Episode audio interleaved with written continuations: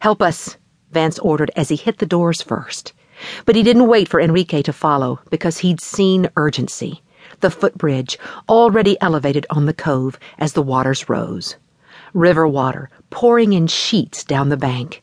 Enough water on the surface of the earth for Jesus and the devil to walk on. And the trailer lying on its side, doors down.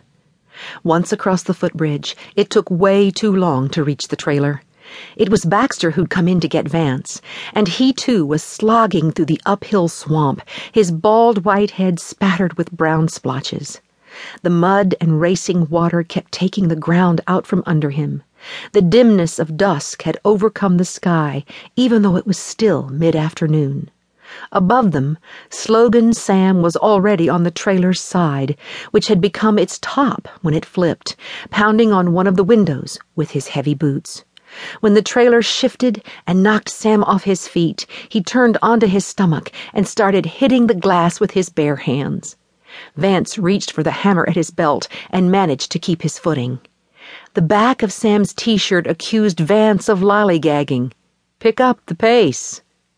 Baxter's 4x4, which had been parked right behind the trailer, was also relocated by the water. Its front fender had left a clear imprint in the thin wall of the trailer's backside. Baxter used the truck like a ladder and mounted the trailer in three bold leaps bumper, hood, trailer. Vance followed him precisely, but landed less successfully. The slick surface sloughed him off. He threw the hammer claw into the siding as if it were Mount Everest, and he was sliding into a crevasse, and his fall stopped. Baxter joined Sam in trying to break the glass, fists bouncing off. One of them might slice an artery if they actually went through it. Now, balanced on his knees, Vance pried his hammer out of the wall and glanced up, unprepared for the elevated view.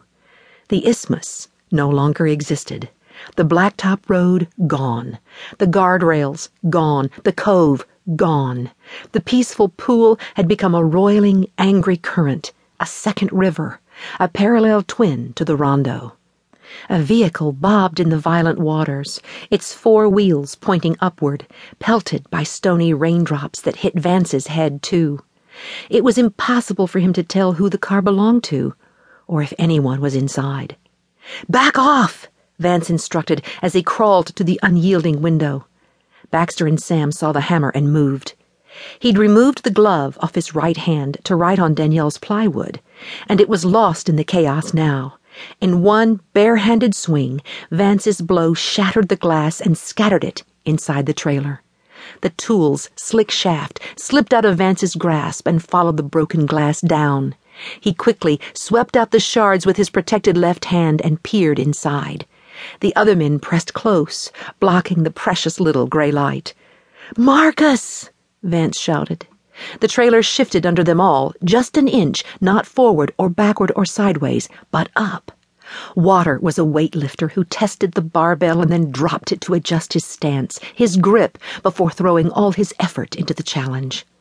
The trailer's tumble had knocked out the interior electricity, and though the sun had hours before setting, the grays were shades of charcoal within the trailer walls. The space still smelled of burnt plastic. Vance heard no evidence of shorted wires, no hissing or snapping or popping. He could see the general shapes of familiar things in unfamiliar locations. A swiveling desk chair's octopus legs, still spinning. A hulking metal desk thrown against the door, which was now the floor, which was taking on water a pair of legs protruding from beneath it. A groan caught Vance's ears. It came from somewhere other than the desk. Marcus! he shouted. Andy! Vance lifted himself off his belly and gripped the window frame. He pulled his feet up under him and then let them dangle into the cavern below as he prepared to swing down. Baxter asked, How are you going to get back out? Sam said, It's only ten feet. The bigger question in Vance's mind was how he'd be able to get injured men out. He lowered himself into the tipped room. He hung by the window frame, sorting the relative darkness into meaning. There was nothing right about this place that he had stood in just a few minutes ago. A file cabinet that once stood by this window had shot straight to the other side of the trailer with nothing.